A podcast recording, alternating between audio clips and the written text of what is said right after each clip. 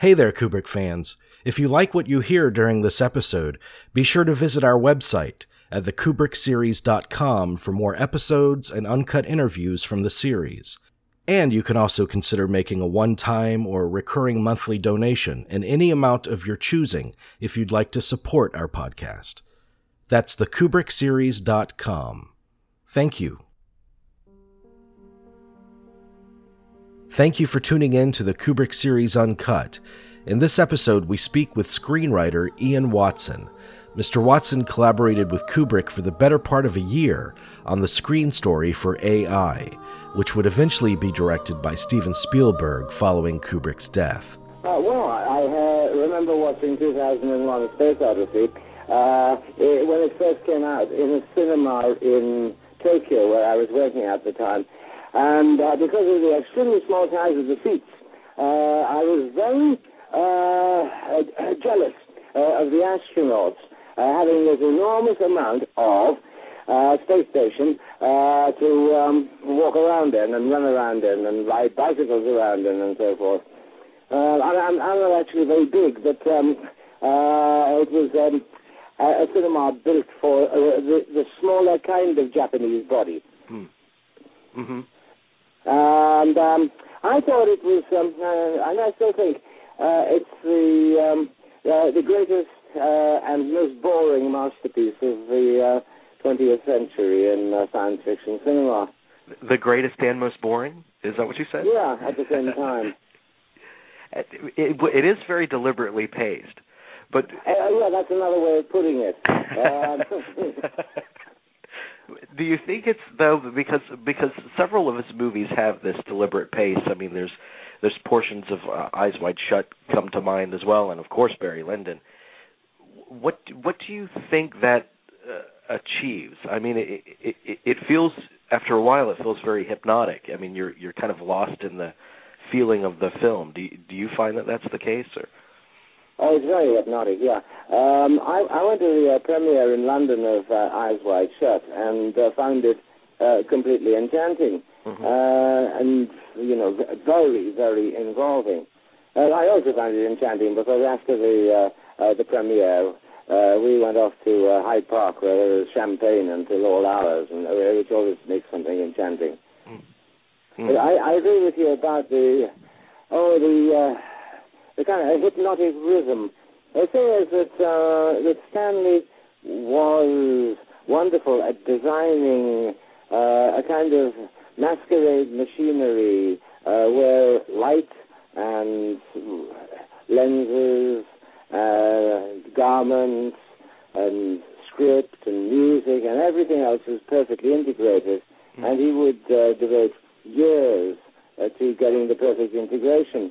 Mm-hmm. Mm-hmm. Do, how do you think he expanded the the restrictions of, of the science fiction genre, uh, if there are restrictions, uh, w- with 2001?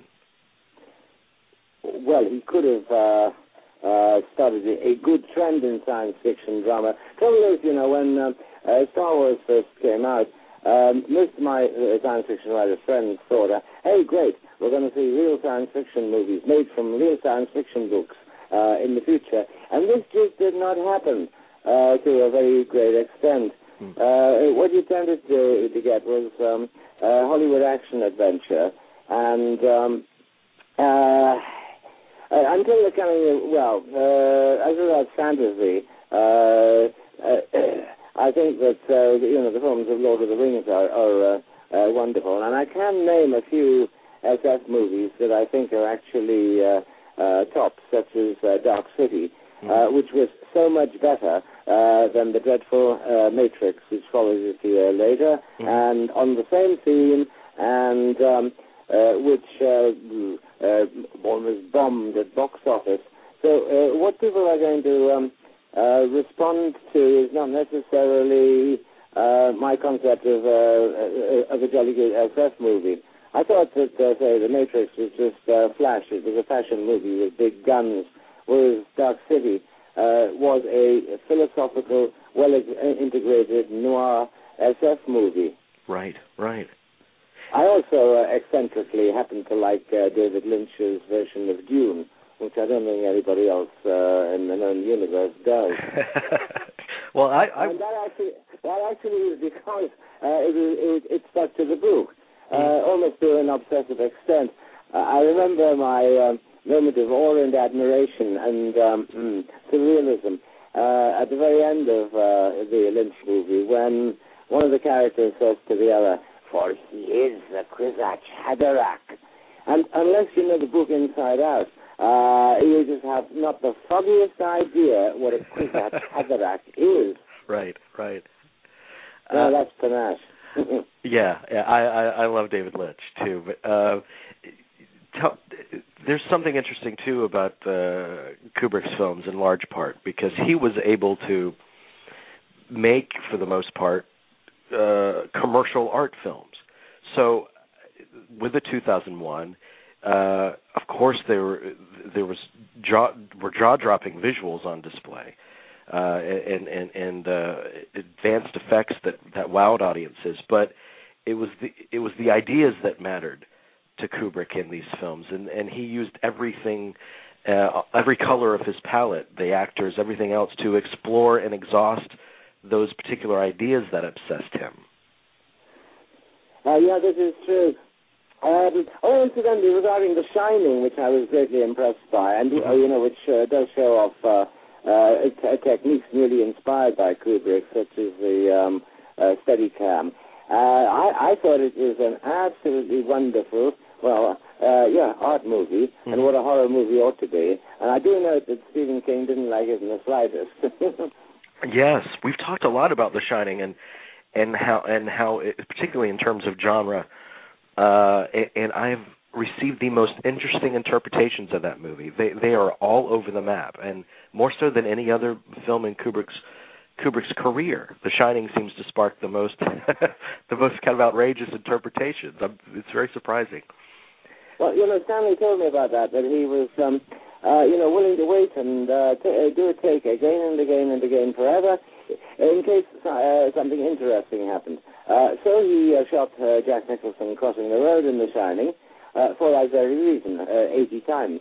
Uh, because he just hoped something interesting, you know, visually and also conceptually would happen. Mhm. Mhm. A kind, a kind of way of shaking actors loose of the, the fact that they're actors, Right. possibly. You know, get them into a state of uh, uh, complete exhaustion so that they've forgotten who they are, even. Mhm. Yes. Uh, so he had read uh, some of your uh, your work. Is that what attracted him to you to contact you?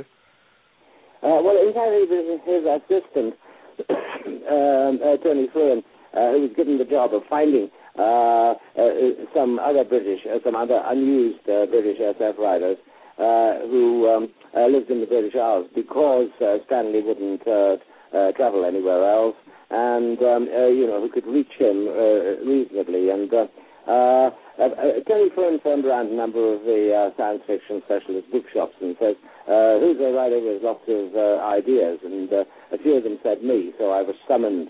Mm. Mhm. And this was for a project, Super Toys Last All Summer Long, and it, it had already been developed in screenplay form by the time you came in to do more work, or No, it never got that far.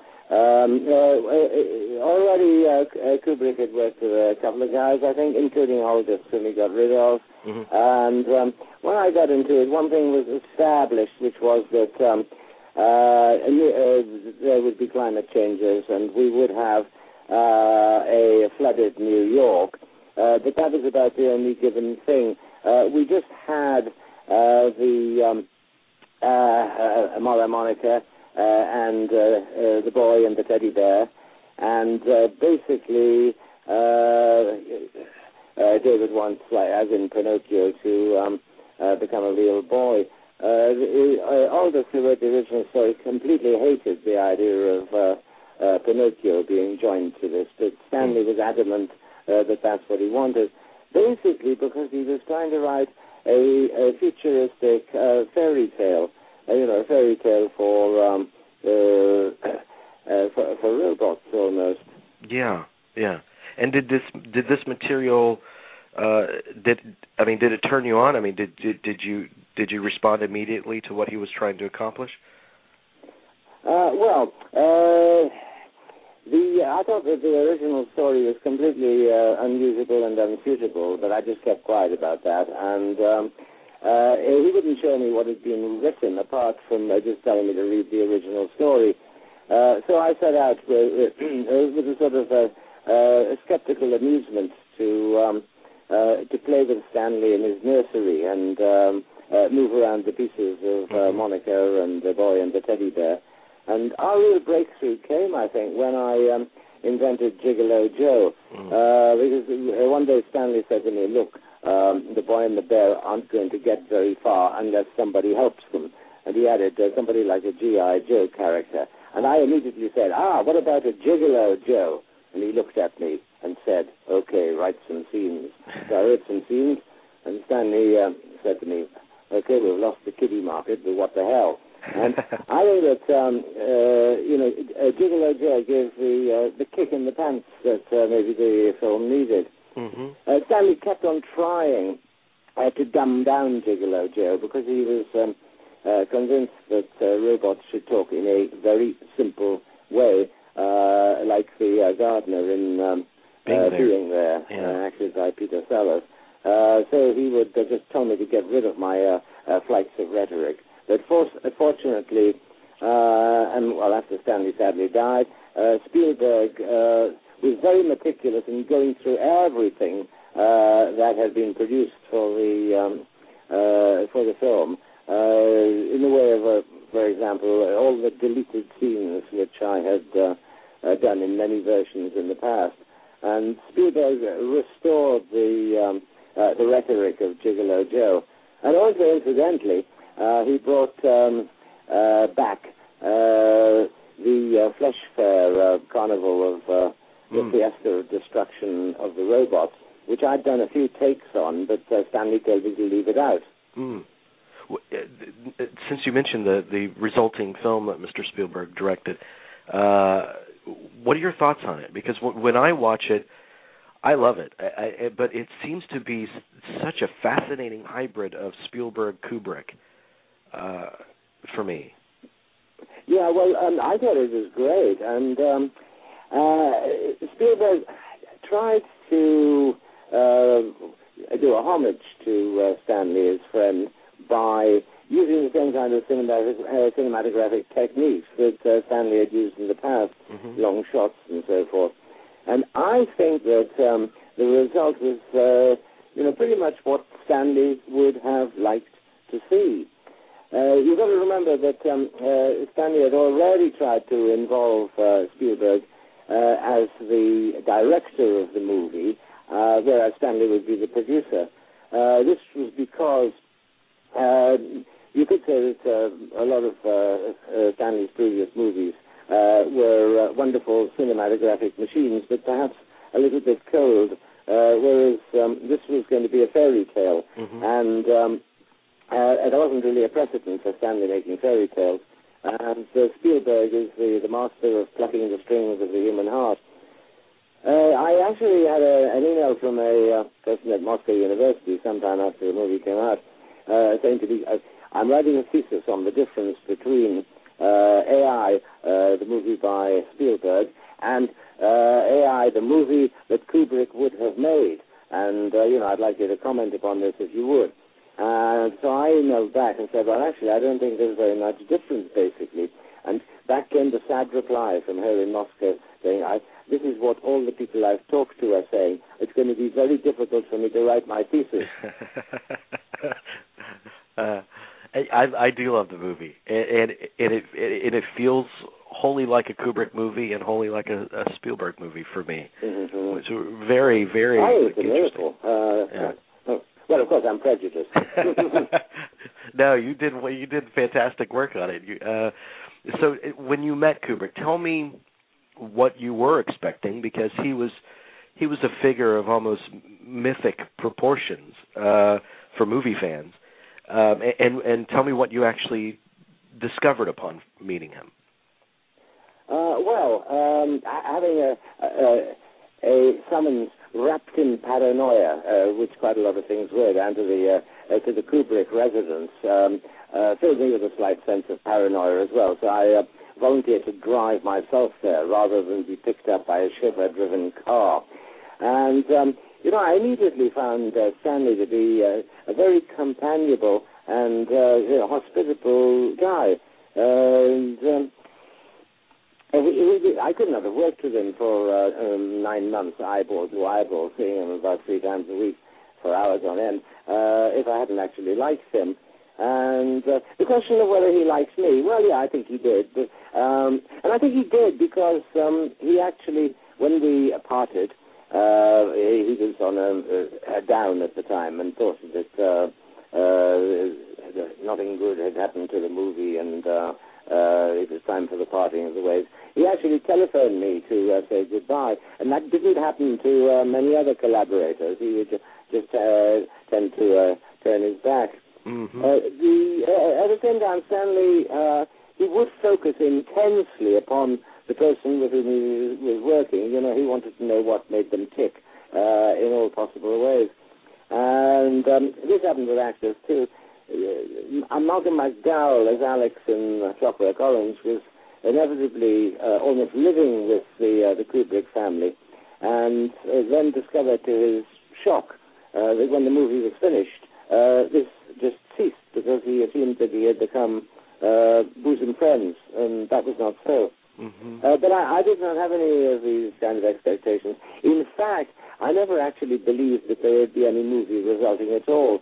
Uh, so um, I didn't get worried about the uh, pie in the sky bonus. Mm. Uh, I remember what Stanley said to me one day, uh, look, Ian, you've got to do better. Uh, there's a lot of money in this for you. And I looked at him and said, I'm not primarily interested in money. And he stared at me, bewildered. And um, I, think, I think what saved me was the, uh, what enabled me to uh, uh, get through the, the nine months, uh, was the feeling that I was in a kind of surrealistic comedy. And though I performed to my best, uh, I wasn't going to um, uh, get nervous either about the fact that uh, you know Stanley was a great man, great director, uh, or about the fact that uh, uh, lots of money could be mine uh, if I actually succeeded. Mm-hmm, mm-hmm. You know what I've heard? Uh, well, really, um, uh, it's a bit stronger than that. In order to be able to work with Stanley, you had to be able to fight your own corner and um, uh, maintain your individuality. Uh, your Stanley was a bit um, uh, all-consuming, so that um, uh, at the very beginning, uh, I said, you know, Stanley, I'm only going to write in the mornings, uh, and I'm only going to do it weekdays. And he uh, reluctantly agreed. Uh, he kept on trying to chip away at this, you know, by suggesting maybe I should sit up all night or um, uh, work all weekend. Uh, but if, if I hadn't, uh, you know, maintained uh, my own corner, uh, I could have been consumed and destroyed by the process. Right, and I hear this a lot from his collaborators, and it's a reason why so many of his collaborators on, his crew uh, return to him uh, uh-huh. because yes, it's it's it's the most ch- the most challenging work that they've ever experienced, but it, it reaps the the greatest rewards. Oh, it has had uh, quite an effect upon my own writing, really, because Stanley was remorseless uh, at discovering any flaws, however minute, in the logic of the uh, plot of the uh, the story. and um, he could widen those into Grand Canyons uh, that hmm. were uncrossable and he could knock over a house of cards if uh, you know it was in, in the least bit vulnerable. And I've tried to apply some of this, uh, probably unsuccessfully, uh, since then, in um, you know thinking logically uh, about trying to make a, a story flawless, for example. Mhm. Mhm. Did you get a sense that? Did you feel that you were uh, constantly being uh, tested in, in a way by him? Uh, well, yeah, there were little tests. Um, uh, it, but it, it, it became a kind of comedy routine sometimes. I mean, for example, Stanley um, uh, would phone me and rebuke me and say, it's like you're writing a B movie for a moron.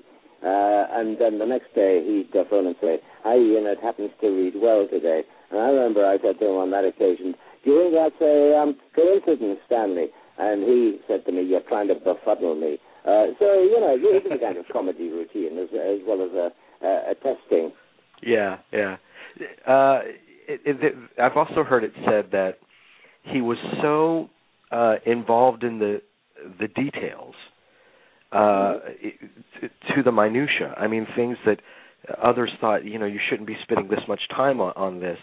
How did he keep that attention to detail from sacrificing his his vision of the whole, or or do you think he was successful at that? Well, I think that he could keep many, many balls uh, up in the air like a conjurer. Because he wasn't just uh, dealing with uh, AI, he was also secretly dealing with uh, uh, the beginnings of Eyes Wide Shut. Mm-hmm. And um, he, he was still having thoughts about the, the, the Napoleon film that never came to be. Uh, he, he was um, yeah, sort of an encyclopedic uh, conjurer. And, uh, you know, you couldn't see all of the balls, but I'm sure he kept track of them all. hmm hmm Did you, what kind of quirks did he have that, that, that surprised you? I, I mean, I've heard that he was obsessed with the, uh, American sports and he, he watched every movie that, that came out. Uh, well, he never actually uh, pushed anything on me uh, after discovering uh, uh, that I was, you know, not really uh, on that wavelength. Mm. Uh, he um, was very enthusiastic about Eastern European cinema, such as uh, Krystowski. Is he called Krystowski? Um, the Polish uh, director. Yes. And he was, he, uh, yeah, he asked me to uh, watch uh, some of his movies, and uh, uh, they were showing on uh, BBC at the time, and uh, I watched part of one, and you know, I, I just uh, uh, got nothing out of it. And, uh, you know, I told Stanley that, and he never mentioned uh, Krystowski again. so what what do you... Uh, yeah, he, he would take on anything that um, uh, you were interested in, try to find what it was. Uh, I, I happened to mention something about the uh, capital punishment of animals in the Middle Ages um, uh. But the conversations uh, were, uh, you know, like Esh- uh, walking through Escher space. Uh, they would... Um, uh, they, uh, they were not just, uh, you know, they were three-dimensional mazes. Mm. And uh, he said to me, uh, you, you, you, "Have you got anything on this?" And I said, "Yeah, I've got a book on the um, uh, uh, the uh, criminal punishment of animals." And he said, "I want to borrow it." Uh, so he borrowed it, you know, to disappear forever.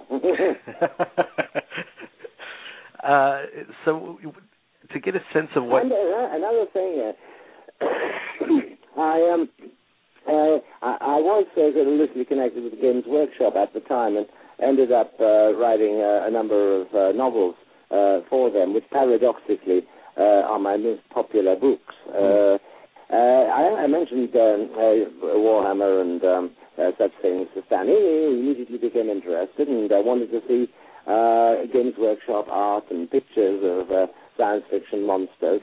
And uh, it's I don't think it's a coincidence that the guy who ended up doing the um, the concept drawings, the Fangorn, uh, Chris Baker, uh, was involved with um, uh, Games Workshop at the time, and I think I showed uh, Stanley some of uh, uh, work. Mm, mm. He was a wonderful magpie. Yeah, yeah. Uh, do you think that? What do you think his legacy is? What do you think we're missing? uh, w- without another Kubrick film. Uh, without a Kubrick film, you mean without another one to come? Yeah, yeah. Um, well, uh, now if you if you count uh, chronologically, uh, they were taking longer and longer to make. Uh, so um, okay, he, ma- he managed to do um, uh, Eyes Wide Shut relatively rapidly. I think it was only about two and a half years, uh, but um, apart from that, he was. Um, you know, I, I think uh, that if Stanley had lived, he might still have been working on AI, waiting for um, more things to come. He, he packed up for several years uh, when uh, Spielberg brought out Jurassic Park uh, because he was waiting for the uh, CGI to advance further. Mm. Mm-hmm. Mm-hmm. He had enormous patience. Yeah. And you, but you were and impatience. Uh, he was a wonderful mixture of total impatience and patience. Uh, for instance, one day I uh, we were we were talking about New York and um, uh, flooding and uh, uh, our, our, guys being there, and I said, I wonder what you can uh, whether you can see any equestrian statue uh, out of the window of Macy's. And uh, Stanley immediately picked up the phone, phoned his assistant, and uh, said, uh, okay, uh, get under the uh, public uh, relations guy at Macy's in New York and tell him Stanley Kubrick uh, wants to speak to him. Uh, this was done within approximately five minutes. Uh, the phone goes ring, ring, and there is the public relations guy from Macy's. And uh, Stanley says, well, would you mind walking over to the window and telling me what you can see? And, uh, you know, uh, imaginary patter of uh, feet walking away and then coming back. And Stanley said, yeah, uh, okay, thanks, and hung up. And, um, uh, and then Stanley said to me, they employ retards these days. So, um, he phoned Tony and um, said, look, Tony, uh, phone Warner in uh, New York, get a photographer down to Macy's now, uh, have pictures of everything that you can see from the windows uh, sent to me by air courier uh, for tomorrow. Mm. This was done, no doubt at enormous expense. And um, uh, when I uh, walked in for our next uh, uh story natter, uh, there were the photos. And we looked at them for approximately 45 seconds because by then we had gone past that point. Mm. And uh, three months later, the photos are still scattered, unmoved on the table. Uh, yeah, that is what I mean. You know, uh, impatience and extreme patience. Mm-hmm, mm-hmm. Because you you met with him. You were on this project, ninety ninety one. Uh-huh. Uh And this was pre Jurassic Park, like pre kind of the the digital revolution as we know it now. What, yeah, hang on. When did, when did Jurassic Park come out? Ninety three. Oh, um, well. Uh, did, I mean, did you did you think that what you were writing was possible to accomplish? Um, what do you mean? Uh, possible to film? Or uh, yeah, did you think the technology existed to support the ideas that you were writing? Oh, um, uh, well, uh, number one, I, I, have wonderful qualities of amnesia and twisted time, so I thought Jurassic Park was earlier than that. Um, number two, um, Stanley, uh, when, uh, when, I said, you know, how, how would that look uh, as a shot, he said, um, I'll deal with the filming, you deal with the story. Mm. And that was that as regards um, uh, any contributions I might want to make towards the uh, technology of the movie. Yeah, yeah. I mean, basically, uh, he said just, you know, write what you want to see, uh, and um, I'll decide how it's done and uh, if it is doable. I also remember reading from your from the from the lengthy piece that you wrote, the, the beautiful piece on on your time with with Kubrick, is that he would re after after the two of you parted, uh, he would return to you every now and then to get another copy of of your work because he kept misplacing it. Yeah, well, this is true. In fact, uh, uh, when we split up in uh, I think December uh, 1990, uh, he, he became um, depressed about the project and said, Ian, I don't think this is going anywhere. You know, uh, I think we should just stop. And, uh, you know, I'll tell Warner to send to stop sending you money. And I thought, oh, um, uh, on the one hand, um, I like having Warner sending me money every week. On the other hand, uh, it, it was a pretty exhausting uh, experience. So I said, well, okay, Stanley, and, uh, you know, bless you. And uh, then three months later, the phone rang, and Stanley said, yeah, uh, you remember that uh, thing you wrote for me? And I said, yes, I do remember it, Stanley.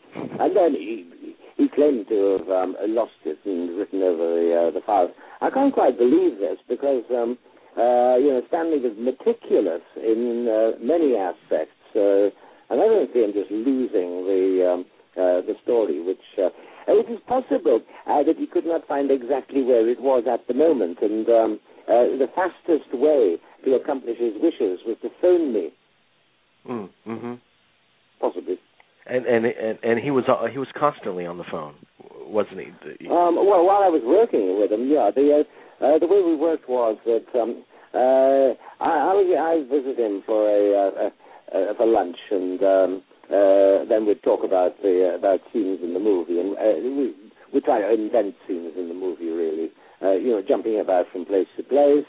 Uh, then after about three hours of this, I'd um, uh, go off home, and the next morning I'd get up and uh, and write scenes which we'd agreed, and fax those to him. Uh, and then he would uh, phone me either, um, oh, uh, uh, usually early evening, but he, he tended to sleep um, uh, American time uh, in order to be in touch with uh, uh, lots of people in America.